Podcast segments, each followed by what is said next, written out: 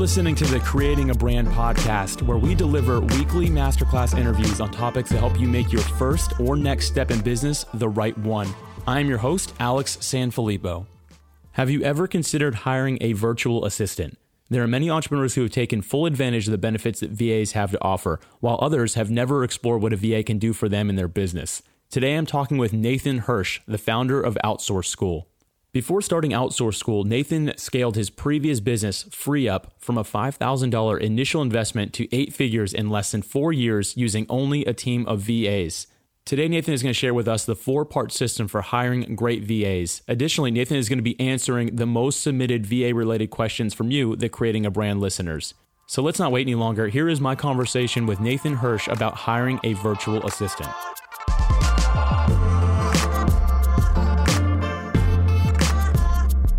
Nathan, welcome to the Creating a Brand podcast. So excited to have you with us today. Alex, me too. Thanks for having me. Should be a lot of fun.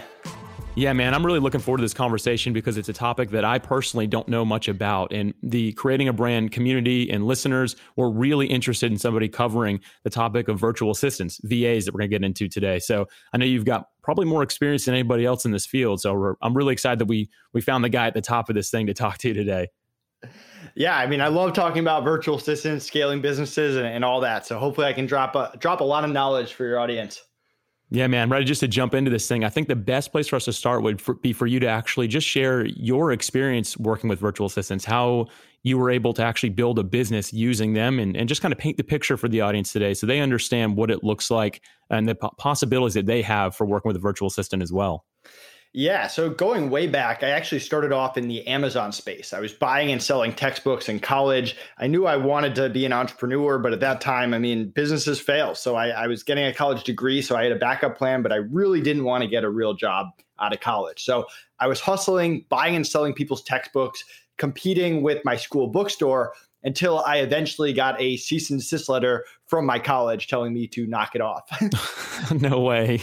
So that was my first glimpse into being an entrepreneur. And my parents were both teachers, so getting kicked out of school would not have gone over very well. So I pivoted mm. very quickly, and I started to experiment with other products on Amazon. And through a lot of trial and error, for whatever reason, I came across baby products, and I got really good at selling baby products on Amazon. And when I say really good, imagine me selling millions of dollars of baby products out of my college dorm room. And this business started to expand, and I needed to hire people. So I turned to the people that are around me, college kids, and it was an absolute disaster. They were smoking weed on the job, drinking on the job, oversleeping oh, no. for shifts. It was bad. So out of necessity, I turned to the remote hiring space. A buddy of mine told me about Upwork, which was Odesk at the time, and I went there and hired my first V A and my second V A and my third V A, and made a lot of mistakes, a lot of errors on my part, and over time came up with this really good hiring process for interviewing, onboarding them, training them, and managing them. It took years to figure that out. But at the same time, I didn't love the, the experience I was getting with those platforms. I would post a job, get fifty people to apply, interview them one by one. It just took forever. And, and I kept looking and looking for a better, faster way. And I, in my mind, I had an idea of what this perfect marketplace looked like. And when I didn't couldn't find it, I said, you know what, I'll build this myself. So I took five thousand dollars and spent four thousand five hundred dollars of it on this really crummy software that did very little. And we took it to market, and our whole concept of FreeUp was we would pre-vet V As and freelancers before they even got on the platform. A client would put in a request, and we would fill it quickly and match them up. On the back, we had twenty-four seven support in case they had even the smallest issue, and a no turnover protection. If someone quit, we'd cover all replacement costs and get them a new person right away. And we were a marketplace, not an agency, in the sense that we were not managing the V As. The V As were not reporting to us. All the work is between the client and the, and the uh, freelancer or the V A.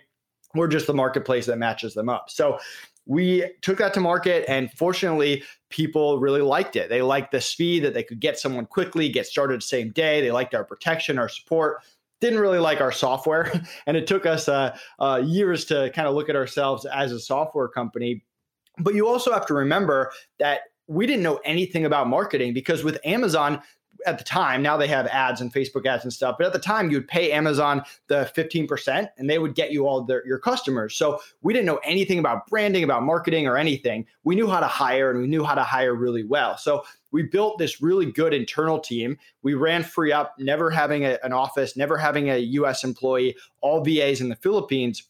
And we learned a lot about organic marketing, getting on podcasts, partnerships, backlinks, affiliates, joint ventures, influencers, and did all of this with virtual assistants. Not only did we not have an office, but we didn't spend any money on ads for the four years that we ran it. Wow. And we scaled this thing from a five thousand dollars investment to doing over twelve million dollars a year um, by year four. And we were acquired by one of our clients at the end of two thousand nineteen, last year, uh, which is a whole nother story we can get into if you want.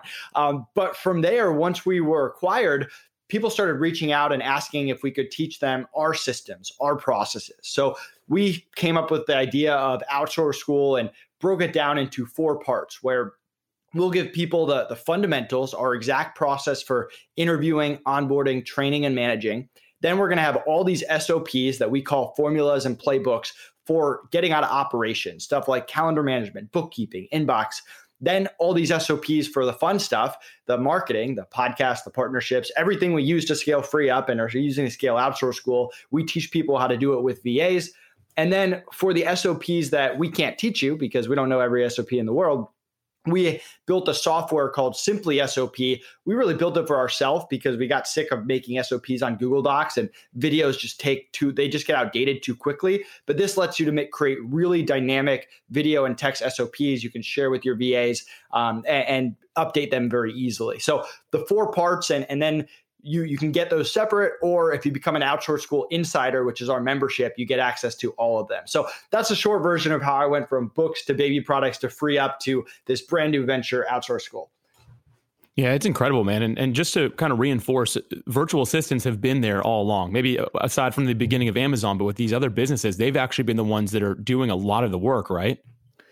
Yeah, I mean, absolutely. My Amazon business was pretty much run by V As. FreeUp was pretty much run by was run by V As. And Outsource School, we have a team of V As. So we're we're big proponents of practicing what we preach. That's great. And before I get into some of these common questions that I know that the the audience has submitted that they want to hear, I have one for myself here. Uh, at what point do you think a business should start experimenting or actually hiring V As? Like, is it when they start making a certain amount of profit, when they start having a certain amount of workload? When is that right time for looking at a virtual assistant?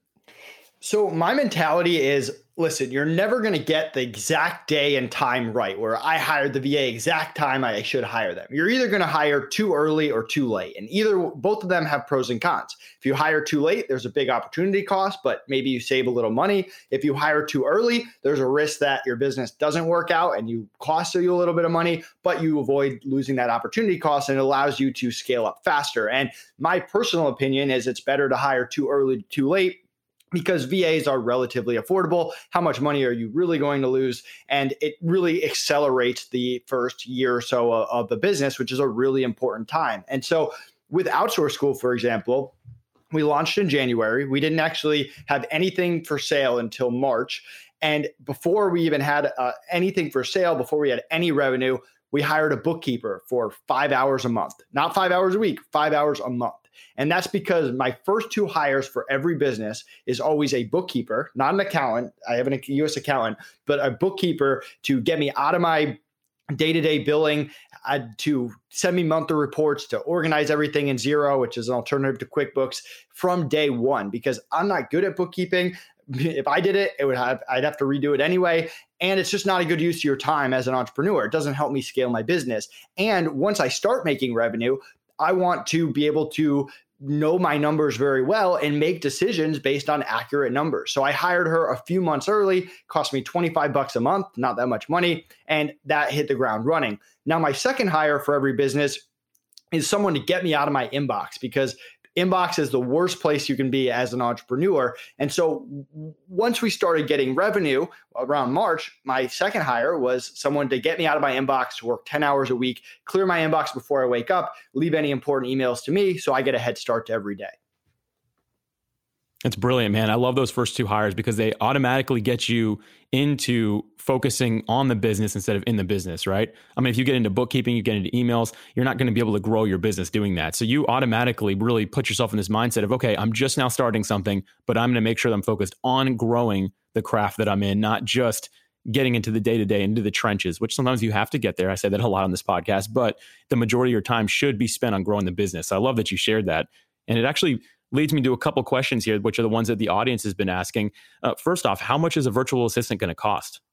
Yeah, so ballpark in the five to ten dollars an hour range, uh, usually in that five to seven, unless they're doing anything crazy. My rockstar V A, Anna, is eight bucks an hour. If we were further along, like by by year two or three of FreeUp, uh, we paid, we had V As that were making over twenty bucks an hour. Now that's the exception, not the norm. They were team leaders, they were rock stars and and all of that. And we actually set up bonus programs, so their pay went up as the business went up. But five to ten bucks an hour is a good range. And if you go to outsource school dot com slash V A calculator, you can actually grab a calculator where you input your business and it tells you how many V As you can actually afford, whether it's two full-time or one part-time. And that gives you a pretty good understanding. Yeah, I saw that calculator. That thing's pretty cool, man. Thank you for that, that free resource. That's great. I'll link to it in the show notes as well. Moving right along to the next question here, which you've kind of already answered, but people are asking, are they looking for full-time? So are V As only wanting to work forty hours a week, which clearly isn't the case, but can you kind of explain the, the reasoning behind that? Yeah, definitely not. You can, I mentioned you hire, you can hire someone an hour a month if you want to. There's no minimums, there's no maximums. Now, as a default, if you're someone who's serious about scaling your business and money isn't something that you're not going to be able to like put food on the table or something like that, you should hire V As full time for this reason.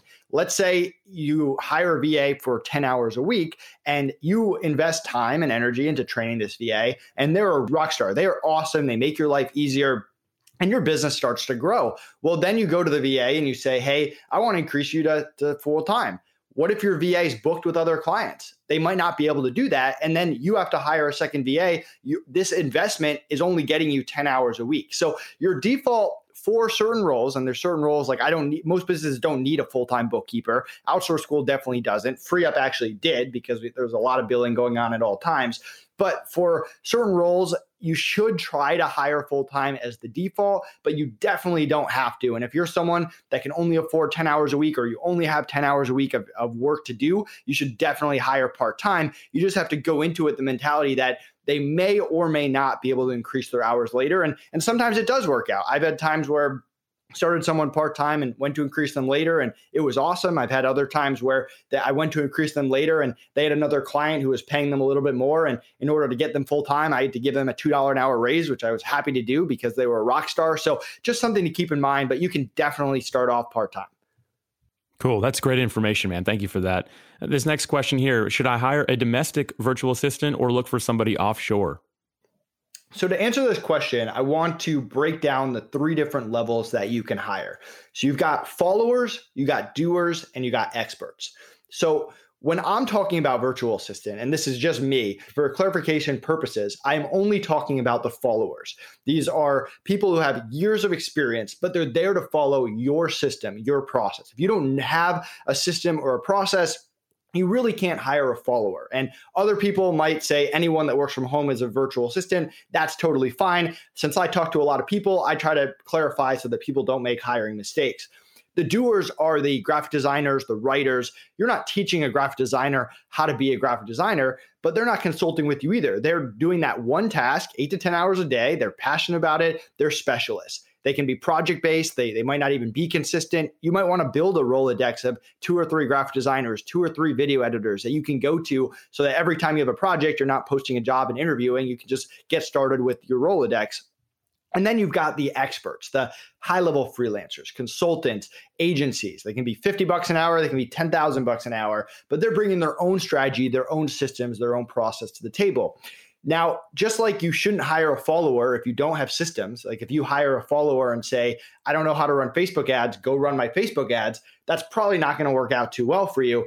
You shouldn't hire an expert who's had a lot of success their way and say, hey, I'm going to pay you top dollar, but I'm going to teach you how to do it my way. That doesn't make a lot of sense either. So understanding those different levels is incredibly important when hiring.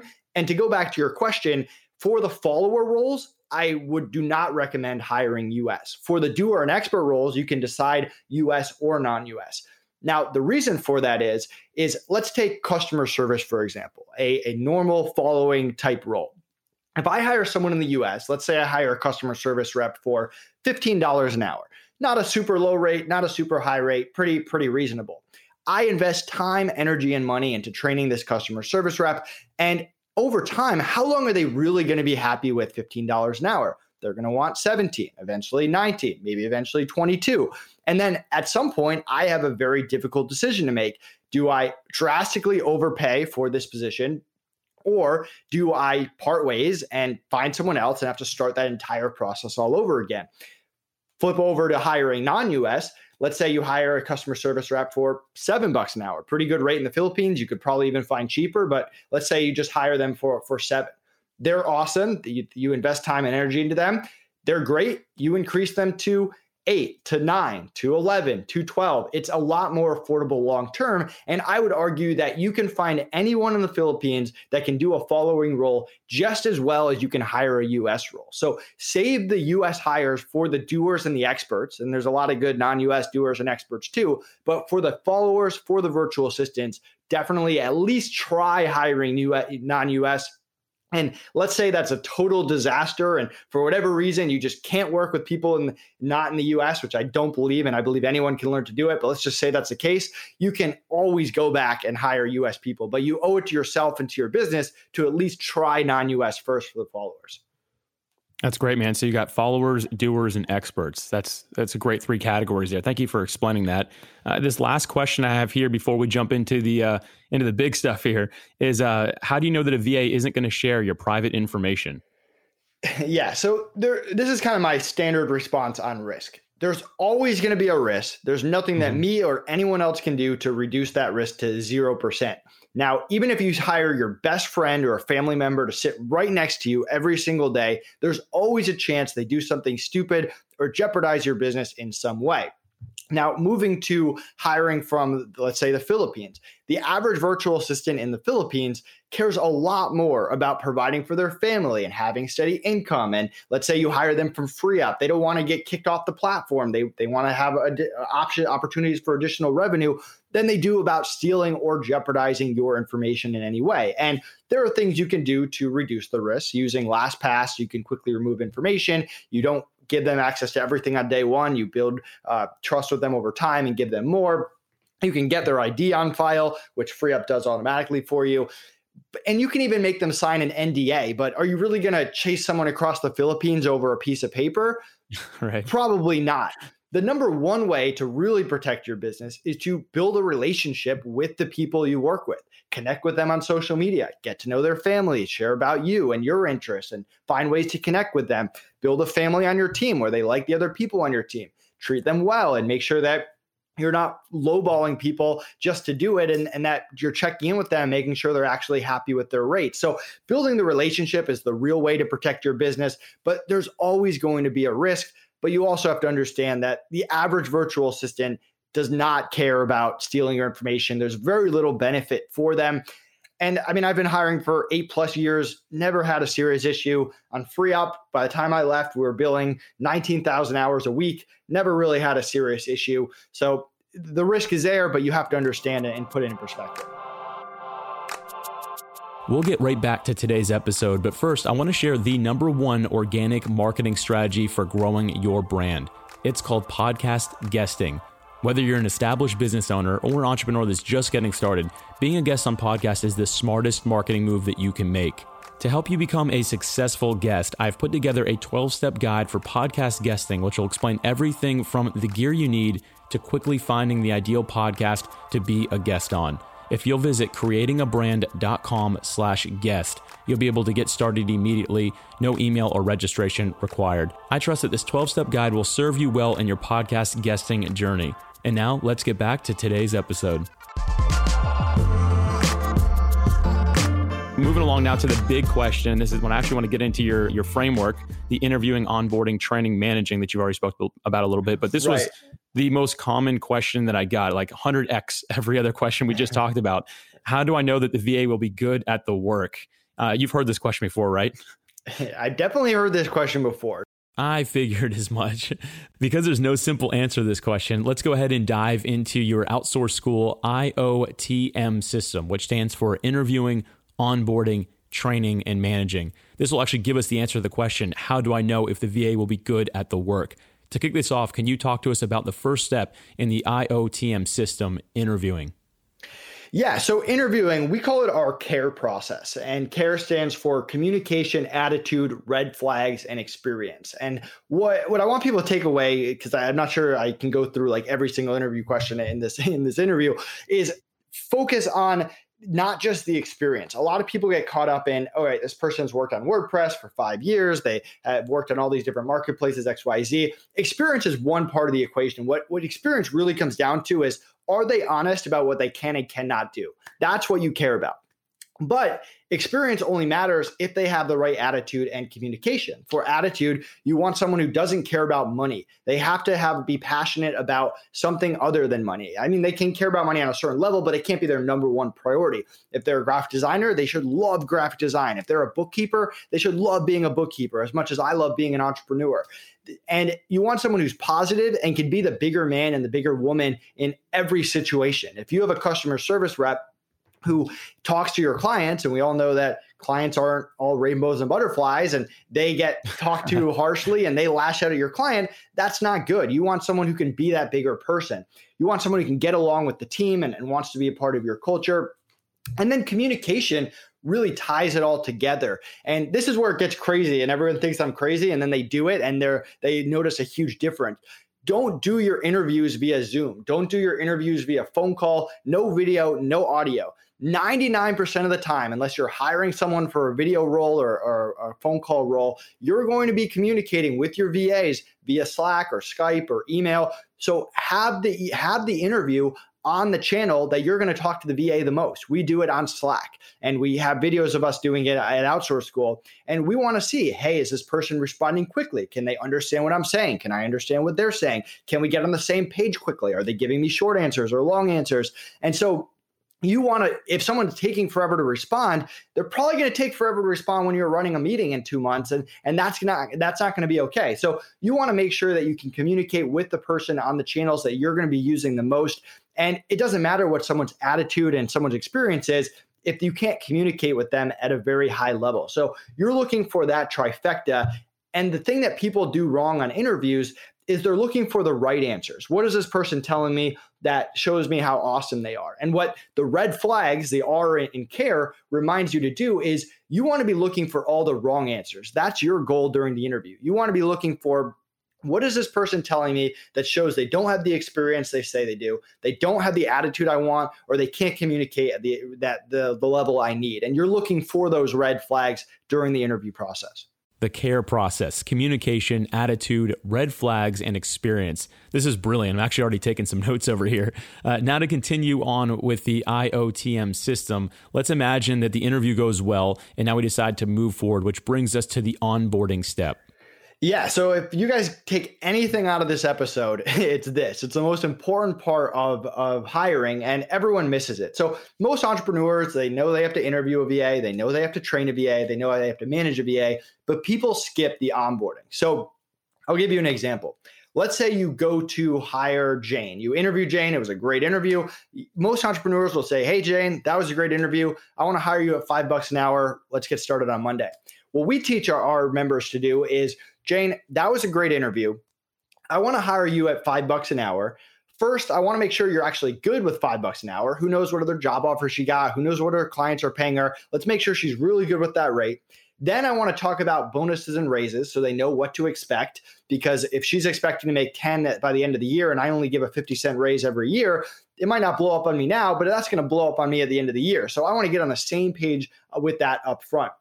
Then I take them through what I call my SICK method, which is S I C C. It stands for schedule, issues, communication, and culture. And this is a twenty to thirty minute conversation. It's not a four hour conversation, but it's the best thirty minute investment that you can make before a hire. So we're going to talk about schedule. What's your schedule for me? Has she ever worked out schedule before? Are there any issues there? what other clients does she have, and what are the exact schedules for those clients, and how many total hours is she working a week? Is she already working one hundred hours before she even starts my job? I want to know these things. Then we go through issues, and there's five types of issues that if you hear any horror V A story, everyone complains about. It's the personal issues, it's the weather, it's the power, it's the internet, and it's the computer. So we go through these five issues, and for each one, we go through how often do you have this issue? What is the backup plan for each issue? Because we don't work with V As that are one issue away from not being able to work for thirty days. And how are you going to communicate this issue when it happens, if it happens? Because if your power, if you lose power, you can't just let me know in three days. You have to let me know right away. So that we go through that for all five issues. And again, we're doing this in Slack, remember? So it's all in writing. So if down the line their computer breaks and they told me they have a backup computer in their house, I'm going to hold them to it because we had it in writing and we already talked about it. Then we go through the first C, which is communication. We go through what tools we use, what, what we expect in terms of communication. I expect them to be on Slack when they're working at all times. I expect them to respond to emails within a business day, whatever it is for you. And then we go through culture, and we set the expectation that we don't work with people that aren't a good culture fit, no matter how good they are at their job. So we've gone through schedule, issues, communication, culture. I kind of summarized all that for you. There's a little bit more than that. But at the end, you ask them if they have any questions, and then you give them a chance to back out, because we'd much rather they back out and they say, hey, are your expectations too high? They're not in line. This isn't what I'm looking for. Because by the end of this, they're going to have a very good understanding of what you expect out of them, than for them to tell me in two months that it's not a good fit. So that's our S I C method. And you have to have an onboarding step in between the interview and the training process. Nathan, I have to say that I'm loving the acronyms that you're sharing with us. This one is the S I C onboarding method, scheduling issues, communication, and culture. Thanks again for sharing this one with the listeners today. No problem. Now we're on to the third step, which is training. This is the part that most people seem to get wrong, I've found. Can you talk to us about training V As? It, it, it kind of goes into a, diff- a few different parts of it. For the onboarding, it's important to set expectations up front and give them a, and make sure you're actually being re- realistic of what the job is. Because what I've seen a lot is people will post a very vague job posting. They'll maybe give a little bit more information during the interview and the onboarding. And then by the time they jump into training, the V A doesn't really know what they're getting into. And it could be a work thing where what the work they're actually doing isn't Um, isn't on par with what they thought they were going to be, or it could just be the the overall working environment. I've seen, let's take Time Doctor, for example, which is a, a tool to monitor screens. And I personally don't use it. I think it hurts the relationship uh, of the V A and the client. But I've seen clients who won't mention that in the job posting, won't mention it in the interview, won't mention it in the onboarding, and then they train the V A. So the V A is trained, and then they say, oh, by the way, I need you to use Time Doctor. And the V A is thinking, we never talked about that. I wouldn't have taken this job if I knew that. And then both people are in a very bad spot. So that's part of it as well. The, the second part of it, and the real way to protect your business or protect yourself from wasting time, is you have to value your time over valuing money. I will pay money to experiment with something. I don't want to experiment with my time, because then I won't get, then I can't get that time back. So an example of that is, let's say I interview and onboard a V A, and you have an S O P, you have a training document. Instead of just going through the training doc with them and doing one-on-one training, and let's say you invest a week into training them, and then by the end of the week, they're they're kind of getting it, but they're not really. And then you're kind of in a tough spot because you just invested an entire week into training them. Do you give them another week? Do you start all over? And that's a week you'll never get back. A much better way is to have good S O Ps, which we can also talk about. Give them the S O P. We had some S O Ps that were fifty pages long. We have some that are one page long, and give them time, paid time, because I believe in paying people for their time, to review the S O P on their own time and ask questions. So let's say I hired a customer service rep for FreeUp, had a fifty page S O P. That first week, I'm paying them full time, whatever their normal schedule is. They're working, they're paid. They're just reading this S O P and asking questions. And my team's there to support them. I'm there to support them. It doesn't take me very long to answer some questions here and there, but I'm not doing any one-on-one training. And then at the end of the week, or, or end of even the hour, if it's a much shorter S O P, I'm testing them on that S O P, because one of two things is going to happen. Either they get eighty percent of it, and I'm more than happy to train them that last twenty percent, that's fine. Or they get thirty percent of it, and I'm going to nicely part ways and just say, hey, it's not a good fit. I'm going to pay them for their time because I believe in it. but I haven't invested any of my time. And that's what it's really about as an entrepreneur. And you can do the same thing with the actual tasks. You can give test tasks and then review it. You can do it with multiple V As. I remember at, at FreeUp, we had a situation where we had to hire a few different customer service reps, and we had to hire five customer service reps. But I knew that if I hired five customer service reps and I trained them all, which customer service is a, a, a big thing to train on compared to other roles, and only four of them worked out, well, then I'm a customer service rep short and I've already wasted all this time. So instead I'd hire seven of them, and you could do the same thing hiring two or three. And and then we had that, we did that same thing where we give them the S O Ps, see who got it. And best case scenario, we had seven great customer service reps and I can move someone to another team. Worst case, one or two drops out and I get the exact amount of customer service reps I need. They all ended up working out, which was a, a great problem to have. So you want to make sure that you value your time over money. And when you structure stuff by having them learn the S O Ps first and you're testing them first on their own time paid, that's how you prevent yourself from being in a situation where you've just wasted all this time over someone that doesn't know how to do the task. The important point here is to not take shortcuts or skip the training process. Invest in it now before you're even planning on hiring. Also, build strong S O Ps, which stands for Standard Operating Procedure. All right, Nathan, let's say that we've interviewed, onboarded, and trained our new V A. The final part of the I O T M system is managing. Managing gets broken down into a lot of different things. Uh, stuff like, how do you run meetings? And, and I'm a big proponent of having a all hands on deck meeting at the beginning of every single week with everyone. Then each team has a meeting throughout the week. Your team leaders have one meeting, and then you do one-on-one meetings with each V A each quarter. So having those meetings are important. And whenever I talk to someone who struggled with V As, my first two questions are, how did you onboard them? And how, like, when's the last time you had a meeting, or how are you running meetings? And it's almost always those two things that people are messing up. You have to have consistent meeting structures in place along with a good onboarding process. But the meetings don't have to always be run by you. I recommend running them at first, but you can have a team leader run meetings. At FreeUp, we had meet- team leaders run meetings all the time. So meetings is part of it.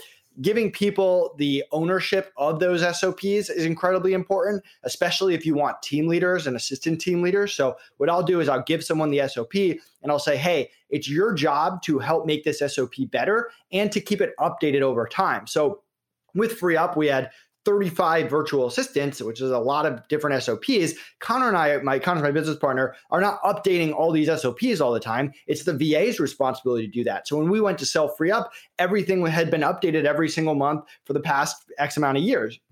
And what this allows you to do is, when you need a team leader, which you should definitely do once you get to five, six, seven, eight, nine, ten virtual assistants, because you don't want to have fifteen V As that are all reporting to you. That gets a little bit crazy.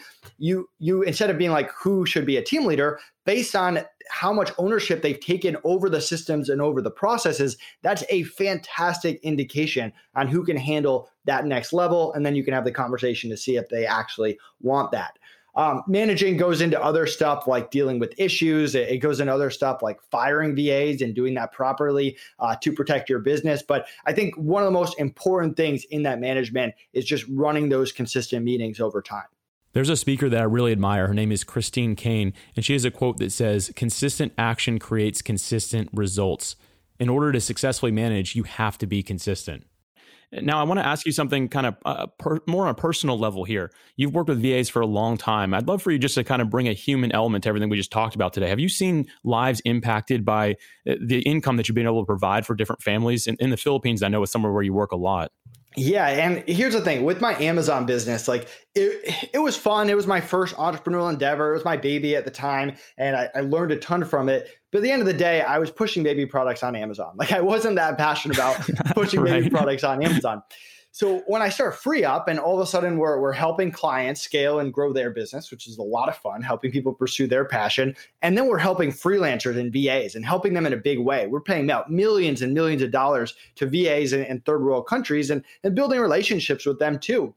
And I remember we went to the Philippines, and we, you got to keep in mind, this is a marketplace. So they don't work for me. They offer their services on the platform. We have our own internal team. They do work for me.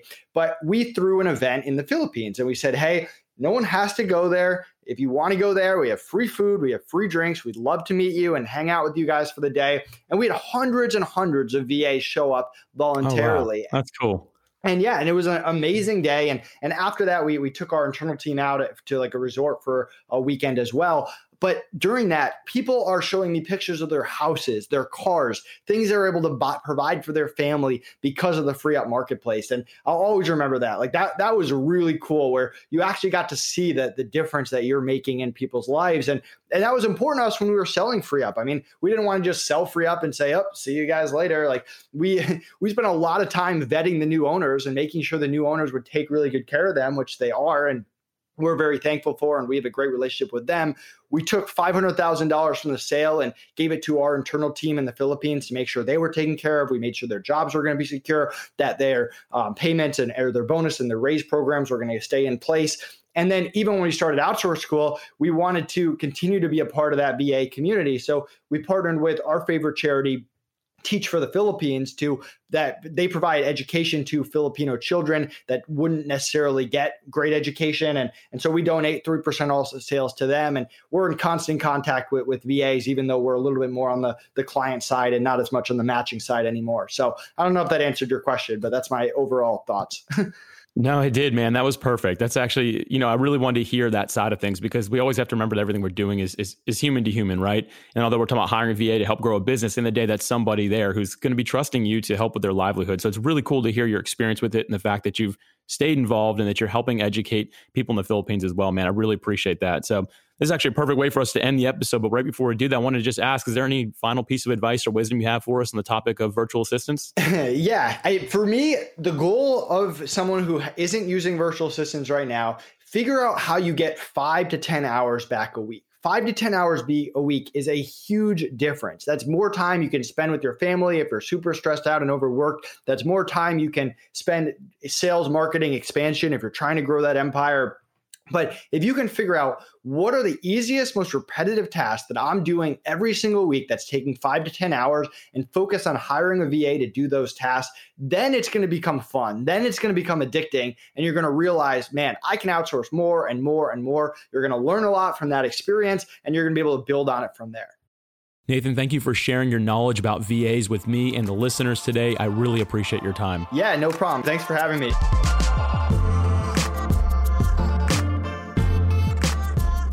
Nathan really has cracked the code when it comes to hiring and scaling a business with V As. If this episode has inspired you to take action with hiring a V A, I do encourage you to check out Nathan's website, starting with his V A calculator, which will let you know how many V As you can afford exactly. I'll have a link to that in the show notes.